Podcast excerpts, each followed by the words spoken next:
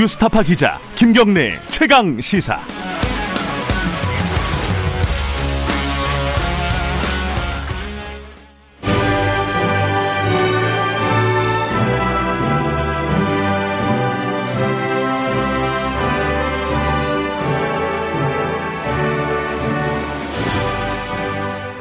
네, 전국의 가장 뜨거운 현안을 여야 의원 두 분과 이야기 나눠보는 시간입니다. 최고의 정치. 오늘도 두 분 나오실 예정입니다. 더불어민주당 홍익표 의원 나와 계십니다. 안녕하세요. 네, 반갑습니다. 홍익표입니다. 그리고 국민의힘 윤영석 의원은 오고 계십니다. 오고 계실 때까지 둘이 좀 얘기하겠습니다. 김경래 최강 시사는 유튜브 라이브 열려 있고요. 어, 문자 참여 기다립니다. 샵 9730 짧은 문자 50원, 긴 문자 100원. 스마트폰 콩 이용하셔도 좋고요. 어, 문자 보내주시면 10분 추첨해서 어, 커피 쿠폰 보내드리니까 많이들 질문, 뭐 의견 주시면은 감사하겠습니다. 국감 얘기 오늘 좀 할 건데, 어, 홍익표 의원님은 요번 국감 딱 준비하시면서 이거는 꼭 하고 싶었다. 네. 요거는 문제 제기하거나 뭔가 제도 개선이라든가 이끌어내고 싶었다. 뭐 이런 게 있으셨어요? 어, 제가 그 기획재정위에 있었기 때문에. 기재위, 예. 예. 좀두 가지가 있었는데요. 하나는 어, 최근에 우리가 기, 재난지원금 지급할 때마다 논쟁이 되는 게 어, 소득권을 제대로 파악 못해서 이게 70%를 아, 줘야 되냐, 50%를 줘야 되냐 할 때마다 네. 시간 때문에 다 주자 이런 얘기가 나왔잖아요. 네. 어, 그 과거에 이제 노무현 정부 때도 이 문제가 그 논쟁이 됐었 논의가 됐었던 건데 이거를 네. 어그 국세청으로 모든 소득원을 음. 파악해서 분산돼 있는 어, 사회보험공단에 흩어져 있는 자료들을 다 모아서 한쪽에서 어, 소득원을 파악하고 그것을 음. 미국, 영국처럼 RTI라고 있어요. real time으로 하는 그 오. 매월 월 단위로 합니다. 오호. 그래서 우리는 지금 연 단위로 하지 않습니까? 거의. 그래서 그런 걸 실제로 할 수 있는 소득원을 실시간으로 파악할 수 있는 제도를 어, 음. 어, 만들어야 됩니다. 특히 요즘은 플랫폼 노동자라고 해서 네네. 특수고용 노동자들이 늘어났기 때문에 더더욱 그런 게 필요하고요. 예. 그다음에 또 하나 필 그 제가 관심 있었던 거는 어, 돈을 우리가 풀고 있잖아요. 전 예. 세계적으로 네. 돈을 양적 완화해서 돈을 풀고 있는데 돈이 어, 금융권으로. 그러니까 소위 월, 미국 같은 경우 예를 들면 월스트리트하고 Main Street 했다 그러죠. 네. 월스트리트는 금융권이고 Main Street는 사, 산업, 제조업 쪽이라면 돈이 금융 쪽으로만 몰리고 그러다 보니까 자산만 늘어나요. 부동산, 뭐 미국 같은 경우는 그 와이너리 같은 경우 있지 않습니까? 그 이런 고급 미술품 이런 음. 것들이 폭등한 자산이 폭등하고 대신 이 Main Street 산업자본 쪽에는 돈이 돌지 않아서 여전히 어 경제가 살아나지 않는 생산은 잘 안 되고 그렇습니다. 그래서 예. 우리도 비슷하거든요. 그래서 돈은 푸는데 돈이 이 금융자산 쪽으로 가는 게 아니라 Main Street 소위 그 음. 산업자본으로 가서 그 제조업이 활성화되는 쪽의 문제를 좀 찾아야 되지 않을까 그런 경우에는 기재부하고 한국은행의 노력이 필요하다고 생각을 합니다. 네. 말씀드리는 순간 윤영석 네. 의원님 오셨습니다. 네. 바쁘시죠? 네. 네.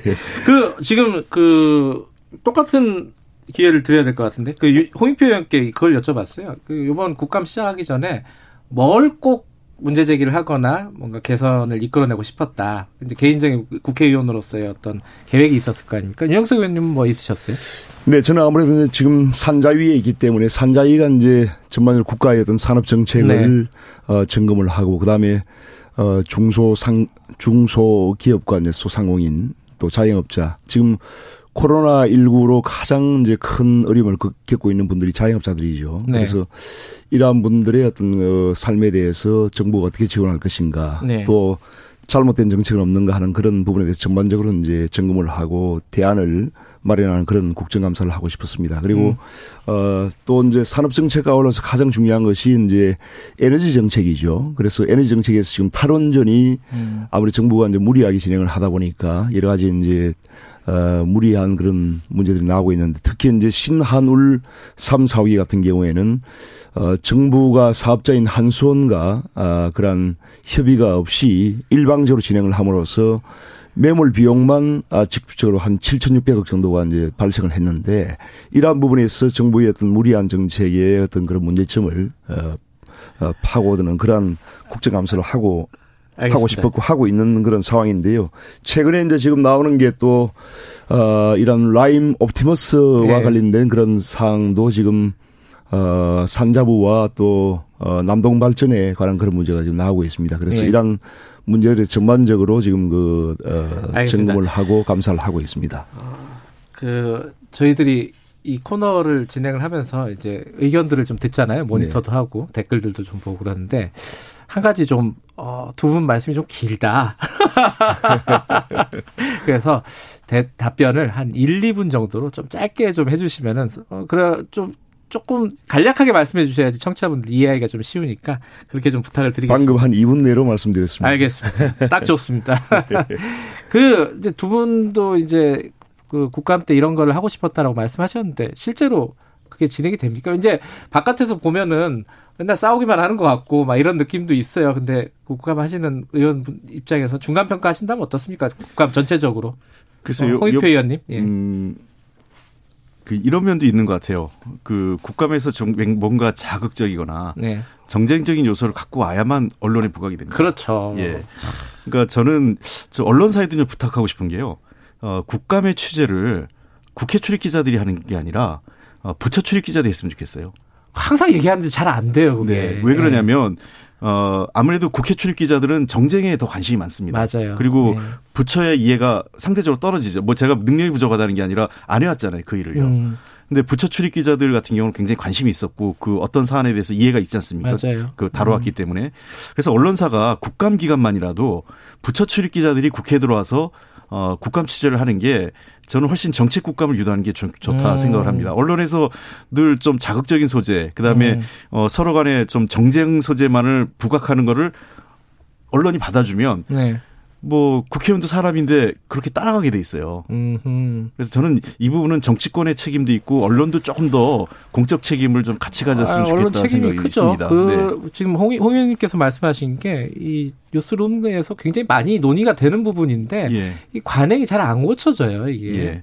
고민해봐야 될 것 같습니다. 예. 그 아울러서 이제 뭐 상대적으로 국감이 네. 뭐 일부 지금 어 야권에서는 뭐 처음부터 뭐 추미애 장관 문제라든지 네. 또월그저이 그 공무원 피격 피격. 공무원 예. 문제 그다음에 최근에 이제 옵티머스 라임 예. 옵티머스 문제 등등 갖고 얘기하는데요. 물론 그런 문제도 야당은 할 수 있습니다. 해야 되고요. 예. 그러나 아, 국감의 본래 취재는 뭔가 구조적인 문제 어, 음. 그 국정 전반에 대한 구조적인 문제를 해서 그것이 개선이 국민의 민생과 실생활에 얼마큼 어, 진전과 개선을 가져오는가 이 문제도 같이 균형 있게 해야 되는데 그런 부분들에 대해서는 좀 아쉬움이 있지 않나 생각됩니다. 아마 야당이 할 얘기가 더 많, 많은 것 같아요. 지금 언론 보도를 보면은 여러 가지 불만들을 많이 갖고 계신 것 같아요. 국감에 대해서 어떻게 보십니까, 윤, 윤 의원님? 네, 국감을 할 때마다 이제 여당은 아무래도 좀 정책 국감을 하자. 그리고 이제 그렇죠. 야당은 이제 부정부패를 파헤치자 이렇게 이제 좀 맞아요. 각도가 좀 네. 다르죠. 그래서 저희도 이제 저희도 여당일 때는 아 왜 야당에서 맨날 이렇게 부정부패만 가지고 그러냐 정책 국감을 하자 이렇게. 이제 항상 말을 하곤 하는데요. 예. 이번에도 보면 사실 이제 여러 가지 야, 어, 현 여권과 현 정부의 여러 가지 부정부패가 많이 지금 제기되고 있는 그런 상황인데 네. 문제는 이제 지금 그 여당이 워낙 압도적인 의석을 가지고 있다 보니까 정인 채택 이런 부분에 있어서 증인 채택. 사실 이제 지금 여당이나 현 정부에 불리한 그런 정인들은 전혀 지금 채택을 안 해주고 있습니다. 그러다 음. 보니까 이게 국감이 상당히 이제 정인이 나와야지만 이 여러 가지 문제를 파헤칠 수가 있는데 정인 채택을 아예 이제 동의를 안 해주다 보니까 상당히 어려움이 많고요. 네. 어, 그렇다 보니까 이제 또 저희가 보통 이제 야당에서 이제 문제 제기를 하고 하면 야당은 수사권이 없기 때문에 결국은 검찰이나 이제 감사원에서 이걸 수사를 해줘야 되거든요. 수사를 하고 조사를 해서 이제 그걸 네. 밝혀야 되는데 지금 구조적으로 이제 그 야당에서 아무리 이제 문제 제기를 하더라도 어, 수사권이 없다 보니까 한계가 있고 결국은 검찰이 이제 적극적으로 수사를 해서 밝혀야 되는데 지금 이제 추미애 법무부 장관이 아무래도 이제 추미애 라인 어, 검사들을 이렇게 다 이제 서울중앙지검 또 대검 이렇게 다 심어놓다 보니까 실제적으로 여러 가지 어떤 이 부정부패에 관한- 사항들이 수사가 제대로 안 되고 있습니다. 또 네. 감사원도 지금 뭐 여러 가지 어, 감사원의 그런 어, 현 정부에 대한 문제 제기에 대해서 현 정부가 자꾸 이제 찍어, 찍어 누르는 식으로 하기 때문에 예. 이 검찰과 이 감사원과 같은 이런 사정기관들이 지금 제대로 기능, 기능 수행이 안 되다 보니까 야권의 어떤 문제 제기에 상당히 좀 한계가 지금 노정되고 있는 그런 상황이라고 일단 볼수 증인 있죠. 채택에 대해서 불만들이 많은 것 같은데 야당은 이 여당이 너무 의석수 앞세워가지고 너무 안 들어주는 거 아니냐 이런 얘기 있잖아요. 그 여당도 불만이 많습니다. 아 그래요? 어떤 불만이죠? 여당은? 어, 사실 증인 채택도 최종적으로 그 다수결로 표결을 하면 되는데 네. 다수결 표결을 안 하고 있죠 우리 당이요. 음. 그 여야 합의를 지금 그 어느 정도는 하면서 가려고 그 합의, 합의제에서 하려다 보다 보니까 네. 어, 우리 쪽 같은 경우는 사실은 뭐 기업 쪽이나 예. 어, 민간 기업에서 여러 가지 문제들 갑, 그 갑질 행태, 재벌의 오너들의 어떤 독주나 이런 문제들을 좀 하면은 그거는 또, 또 야당에서 국민의힘당에서 또 다 반대를 해요. 음. 그래서 서로 보면 증인 채택 과정에 보면 서로 간에 그 기피합니다. 하나씩 빼고 이렇게 하다 보니까 결국은 아무도 그 저 올 수 없게 되는 그런 현상이 별 비어지기 때문에 차제 하여간 제도적인 방안을 좀 그 모색할 필요도 있다고 생각을 해요. 이 문제에 음. 대해서는요. 뭐 아이디어가 있어요. 맨날 증인이 되니 안 되니 막 싸우기만 하고 있지 해결이 잘 안 되잖아요, 사실은. 어떻게 뭐 아이디어가 있어요? 아니면 저는 이렇게 했으면 좋겠어요. 네. 어, 각 당의 쿼터를 할당해서 쿼터 의석에 따른 어허. 쿼터를 할당해서 그 쿼터만큼은 무조건 부를 수 있게 한다든지. 아. 근데 본인이 안 나오는 건 뭐 그건 상관없는 없는 거고. 거고요. 어. 어떻게 이런 이런 아이디어는 어떻게 뭐, 보세요? 증인 채택에 관한 문제는 방금 이제 말씀하신 우리 홍 의원 말씀하신 그런 부분도 네. 그 상당히 합리적인 방안이 될 수 있다고 생각합니다. 네. 하고요. 더 문제는 이제 이 국정감사가 이제 1년에 일- 한 번밖에 없지 않습니까? 아. 그래서 이제 입법부가 입법부인 국회가 이제 정부를 상시적으로 이제 견제하고 감사를 감시를 해야 되는데 네. 한 분밖에 없고 또 이제 야당이 아무리 문제를 제기해도 어, 국회는 수사권이 없기 때문이에요. 예. 수사권도 없고 조사권도 사실상 없죠. 없죠. 그렇다 보니까 이제 이게 상당히 어, 한계가 있는 상황인데 어, 앞으로 그 감사원을 국회로 이관하는 것도 상당히 적극적으로 검토를 해야 됩니다. 그래서 아하. 어, 미국 미국이나 이 선진국에서는 어, 많은 국가들이 이제 국회에 이런 감사 기능을 어, 상시적인 감사 기능을 두고 있기 때문에 감사원은 결국은 이제 대통령과 행정부를 감시해야 돼요. 그런데 예. 이것이 이제 대통령 직속으로 있다 보니까 실제적으로 기능이 한계가 많습니다. 그렇기 음. 때문에 차후에 이러한 국정감사를 하고 나서 국정감사를 통해서 어, 발굴된 많은 문제점들이 어, 음. 신뢰성 있게 감사가 되기 위해서는 감사원을 국회로 이- 이관하는 것이 꼭 필요하다고 저는 생각합니다. 이건 아마 어떻게 생각하세요? 그거 그게 아마 헌법 사항일 거예요. 어, 아, 감사원이요? 예, 예. 아하. 음. 저는 개인적으로 전 찬성입니다. 아하. 어, 감사원이 그 미국도 그렇고 말씀- 윤영석 의원님 말씀하신 것처럼 음. 국회에 와 있기 때문에 저는 뭐 야당 시절부터 음흠. 이게 필요하다고 생각을 했기 때문에 그래요. 필요하면 감사원은 만약에 그 개헌할 때 어, 포함해서 이 문제는 국회로 이관하는 문제는 네, 적극적으로 필요가 필요한 사항이라고. 생각합니다. 이렇게 네. 어, 얘기가 잘 통하는데 사실 이제 또 구체적인 사건으로 들어가서 얘기가 잘 안 통하는 네. 경우, 경우 들이 많습니다. 어, 구체적으로 이게 사실 어, 이번 국감에서 여러 가지 정책적인 부분도 있지만은 어쩔 수 없이 제일 시끄러 시끄러운 게 지금 라임하고 플라, 아, 프라임이란다 옵티머스 사건입니다. 그죠? 이게 이제 야당에서는 권력형 비리 게이트 이렇게 규정을 하고 있고 여당에서는 이게 너무 부- 불려졌다. 그냥 단순 금융 사기다. 이렇게 지금 얘기를 하고 있지 않습니까? 이거 먼저 권력형 게이트다라고 얘기하는 근거들이 좀 부족한 거 아니냐라는 어, 의견에 대해서 어떻게 생각하세요, 윤 의원님은? 부족하다고 하는 이제 견해는 예. 이제 현 여권 인사들의 그런 어, 말 네. 얘기들이죠. 그런데 실제 이제 라임이 지금 1조 6천억 원 그리고 어, 옵티머스가 지금 5천억 원의 그런 초대형 금융비리 사건 아니겠습니까? 그렇죠. 그런데 예.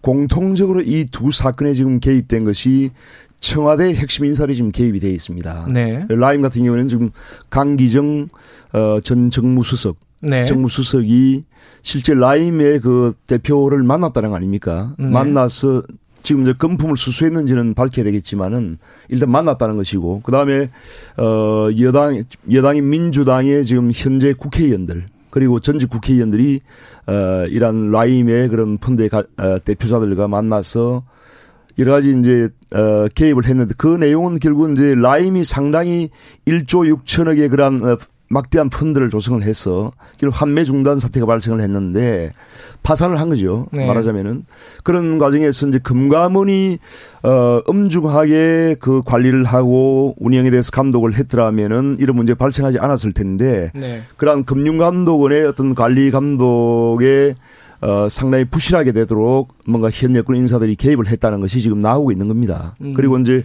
옵티머스 같은 경우에도 지금 그 문건이 발견됐는데 거기 보면은 법여권 인사라고 할 수 있는 이현재 전 부총리 또 최동욱 전 검찰총장 이런 분들이 네네. 이제 고문으로 관여가 돼 있고 이런 분들이 이제 실제 옵티머스 같은 경우에도 공공기관의 어떤 발주 공사 확정 채권을 채권에 투자한다. 이렇게 음. 이제 어, 외부적으로는 밝히면서 실제적으로는 자기들이 설립한 유령 회사죠. 네. 그런데다 투입을 해서 결국은 돈을 다 이렇게 빼돌린 그런 네. 정황이 지금 발견되고 있는 상황인데 이러한 과정에 청와대에 근무하는 행정관이 어, 직접 개입을 했고요.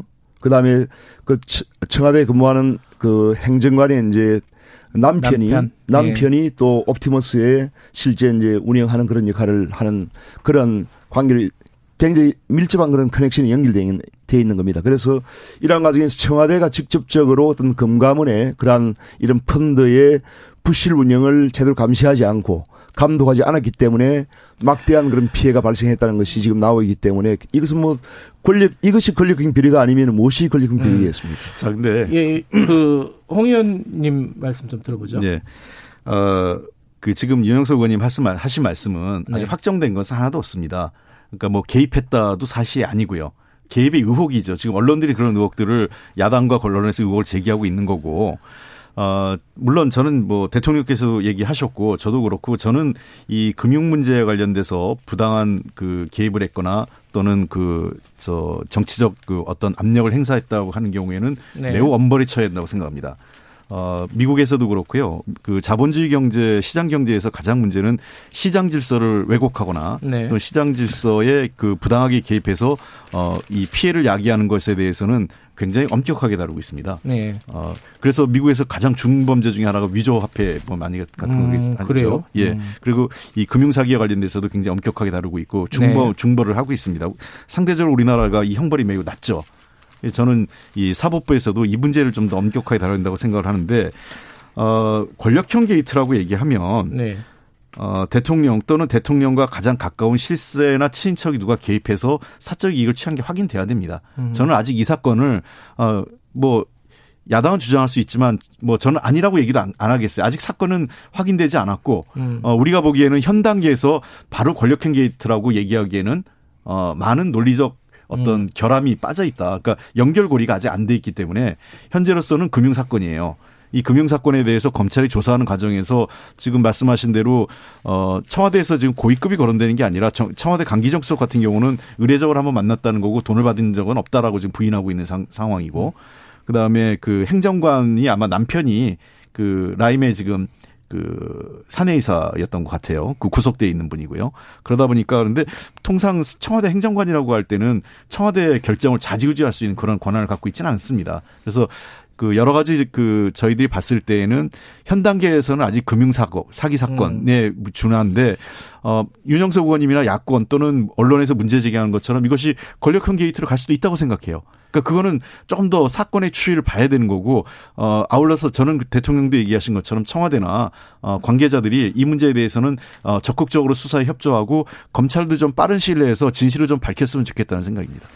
검찰이 예, 윤영석 의원님. 검찰이 이제 수사권을 가지고 있기 때문에요. 검찰이 직접 수사를 해서 빨리 이것을 밝혀야 되는데 지금 보면 강기정 그 전 정부수 같은 경우에도 어 금년 8월까지 이제 어 근무를 한 거 아닙니까 청와대에. 예. 그런데 7월 달에 어 강기정 어 정무수석이 작년 그러니까 1년 전에 그 김봉현 어 당시 이제 라인 펀드의 그 대표자죠. 어 실제 소유주죠. 그 사람을 만났다는 것이 어 아, 이미 김봉현을 만난 게 아니라 이제 그 이강세 이강세 예, 예. 김봉현과 전, 전 관계 연결된 예. 이강세. 예. 근데 여하튼 그런 라인 펀드의 관계자들을 만났다는 것이 작년 7월 달에 예. 올 1년 후인 올 7월 달에 이미 이미 검찰이 그것을 인지했어요. 예. 인지하고 그 한 달 뒤에 이제 어 강기정 정무수석이 청와대를 나왔는데 결국은 그렇게 인지를 하고서도 단 한 번도 소환 조사를 하지 않고 이렇게 음. 사건을 뭉개고 있었다는 것은 검찰이 지금 의지가 없지 않느냐 이라는 것을 수사하는 것에 대해서 그래서 이것이 상당히 권력형 비리이고 또한 현 정부와 여권 인사들이 많이 관련된 그런 상황이기 때문에 네. 검찰이 오히려 이것을 지금 은폐하고 있다라고 하는 그런 지금 어, 얘기가 나오고 있지 않습니까? 은폐해 왔다. 뭐 은폐해 왔다. 그리고 네. 이번에 네. 한 가지 좀 제가 이제 말씀드리고 싶은 것이 과연 지금 어 윤석열 총장이 이제 어 보강 인력 보강을 이제 요청을 해서 법무부에서 이번에 그 또 파, 어, 검사를 다섯 명 파견 그 확대를 했죠. 예. 했는데 그 면면들을 보면은 사실상 이게 그 상당히 좀, 어,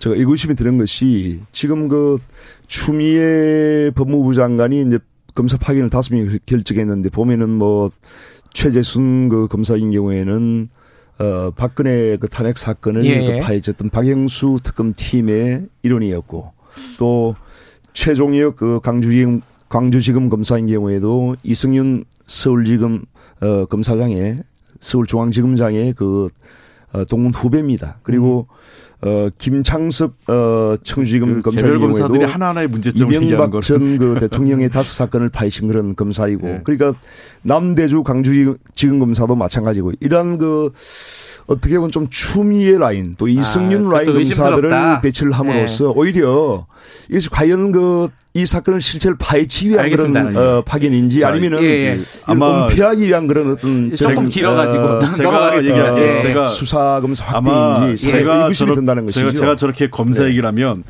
뭐 야당도 그렇고 다른 조중동이나 언론에서 그럴 거예요. 또 검찰에 대해서 음. 압박했다고 여당 의원이. 그 검사 한 명의 개개인에 대해서 이렇게 이런저런 평가를 하는 것은 저는 그렇게 적절치는 않고요. 네. 그다음에 두 번째는 어 아까도 얘기했지만은 최동 그 저 박영수 특검에 있던 팀이 일종의 예. 이런 그 특수 수사에 아주 특화된 사람들이에요. 예. 그리고 사실상 그그 사람들이 대부분 지금이 어 어찌됐든 간에 그게 추미애 장관이 파견을 했는지 그거에 떠나서 윤석열 팀에서 다 합류해서 박영수 팀에도 윤석열 그 검사도 같이 음. 했었던 거거든요 당시에요. 그래서 어 사실상 과거 윤석열 거- 그 지금 검사 당시 검사였죠. 윤석열 검사와 함께 이런 어 범죄 비리 금융 그 또는 그 저 정치 자금과 관련된 수사를 했던 예. 드림팀이 뭐였다 저는 이렇게 보고요. 어 다시 한번 말씀드리지만 자꾸 이 문제에 대해서 검찰의 수사를 그 사전적으로 시작도 하기 전에 검찰 수사를 의심하는 거는 저는 그렇게 바람직하지 않다고 생각해요. 그러면 그동안의 아니, 왜 이런 얘기를 제가 볼 좀더 때요. 얘기하면 지금 추미애 라인 지금 검사들이 홍 의원님 제대로 얘기 수사를 조금만 하지 더. 때문에 제가 제가 거예요. 좀 얘기 좀 하게요. 네. 예. 이게 구- 웃긴 게요. 2019년 그 9월 8, 9월부터 어떤 얘기가 나왔냐면요. 그 모든 수사가 중단됐었어요.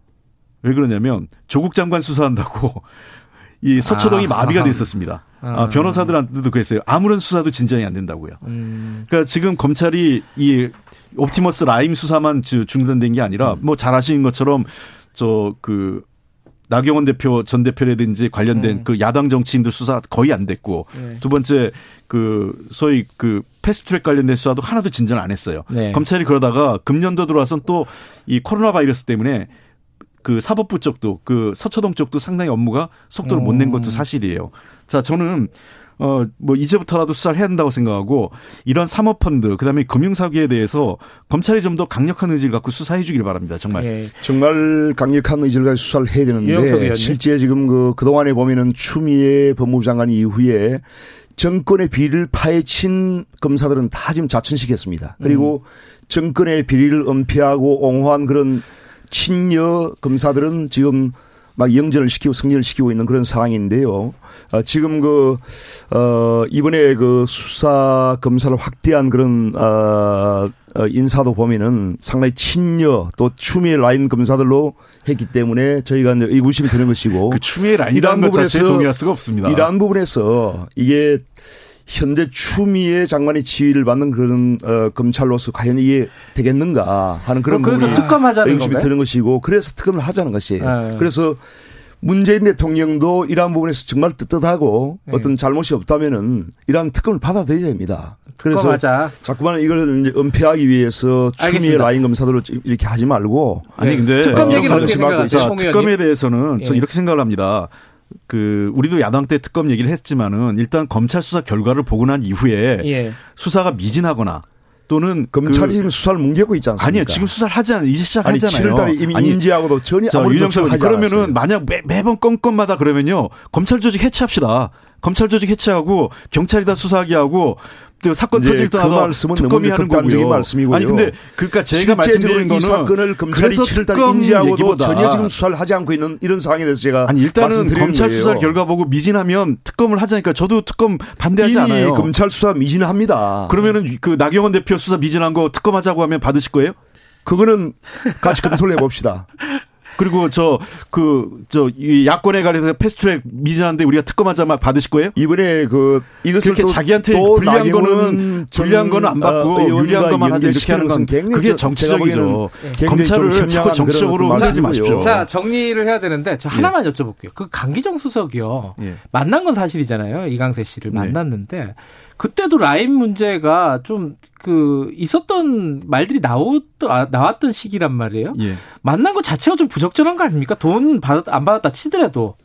글쎄 이제 아마 그게 두 분의 어. 관계 어떤 관계인지 제가 잘 모르겠지만 어 도리어 그 부적절한 만남이었다면 저는 청와대 밖에서 만났을 것 같아요. 음. 청와대 안- 안으로 온- 온- 오라고 한 것 자체가 네. 제가 보기엔 어 그냥 그 어떤 뭐랄까 특별한 어- 어떤 의도에 대해서는 없었던 거 아니에요. 이 생각해 보시면 상식적으로 제가 어떤 부정 제가 어떤 청와대 수석으로 있는데 네. 어 어떤 부정직한 거래 또는 음. 부정한 거래를 한다고 할 때 그 청와대 안에서 만나려고 하겠습니까? 음.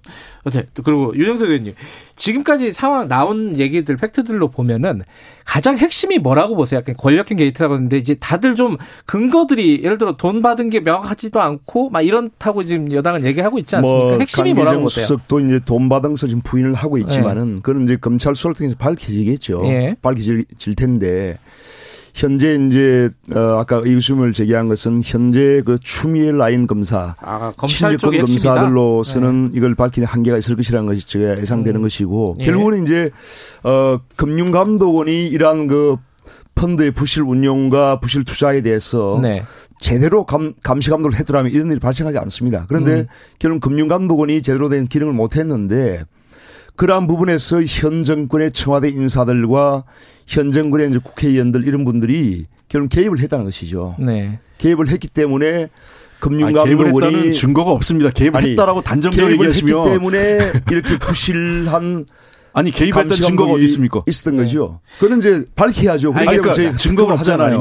아직 그러니까 그리고 금감원이 뭐 지금까지 나온 증거만 하더라도 상당히 아니, 그러니까 많은 개입이. 나오고 끝내야 돼. 끝내야 돼. 자, 보십시오. 두 분, 두분 감사합니다. 지금, 두분 예. 감사합니다. 여기까지 하겠습니다. 고맙습니다. 알겠습니다. 예, 예, 예. 최고의 정치 국민의힘 윤영석 아니, 의원, 말씀을 좀 어, 더불어민주당 홍익표 이게 의원이었습니다. 그러니까. 예. 나가셔서 얘기해 주시기 바라겠습니다. 김경래 최강기사 2분 여기까지고요. 잠시 후 3부에서는 어, 이 3억 대주주 문제 요새 관심 많으시잖아요. 요거 얘기 좀 다뤄볼게요. 일부 지역국에서는 해당 지역 방송 보내드립니다.